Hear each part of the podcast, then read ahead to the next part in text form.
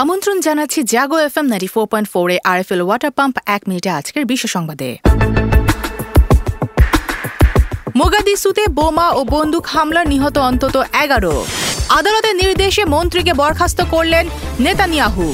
Loss এঞ্জেলসে গোলাগুলি প্রধান সন্দেহভাজনের আত্মহত্যা। বিশ্বে আরও ছশো জনের মৃত্যু, শনাক্ত দেড় লাখ। উত্তরপ্রদেশে চলন্ত ট্রেনে গৃহবধূকে সংঘবদ্ধ ধর্ষণ, টিটিই গ্রেফতার। গ্রিড বিপর্যয় অন্ধকারে গোটা পাকিস্তান। সিরিয়ায় ভবন ধসে নিহত তেরো। চীনে এক সপ্তাহে তেরো হাজার করোনা রোগীর মৃত্যু। জাপানে আবাসিক ভবনে অগ্নিকাণ্ড নিহত চার। স্টকহোমে দূতাবাসের সামনে কোরআন পোড়ানোর ঘটনায় ক্ষুব্ধ আঙ্কারা। আরএফএল ওয়াটার পাম্প এক মিনিটে আজকের বিশ্ব সংবাদ এ পর্যন্তই। সবাইকে শুভেচ্ছা।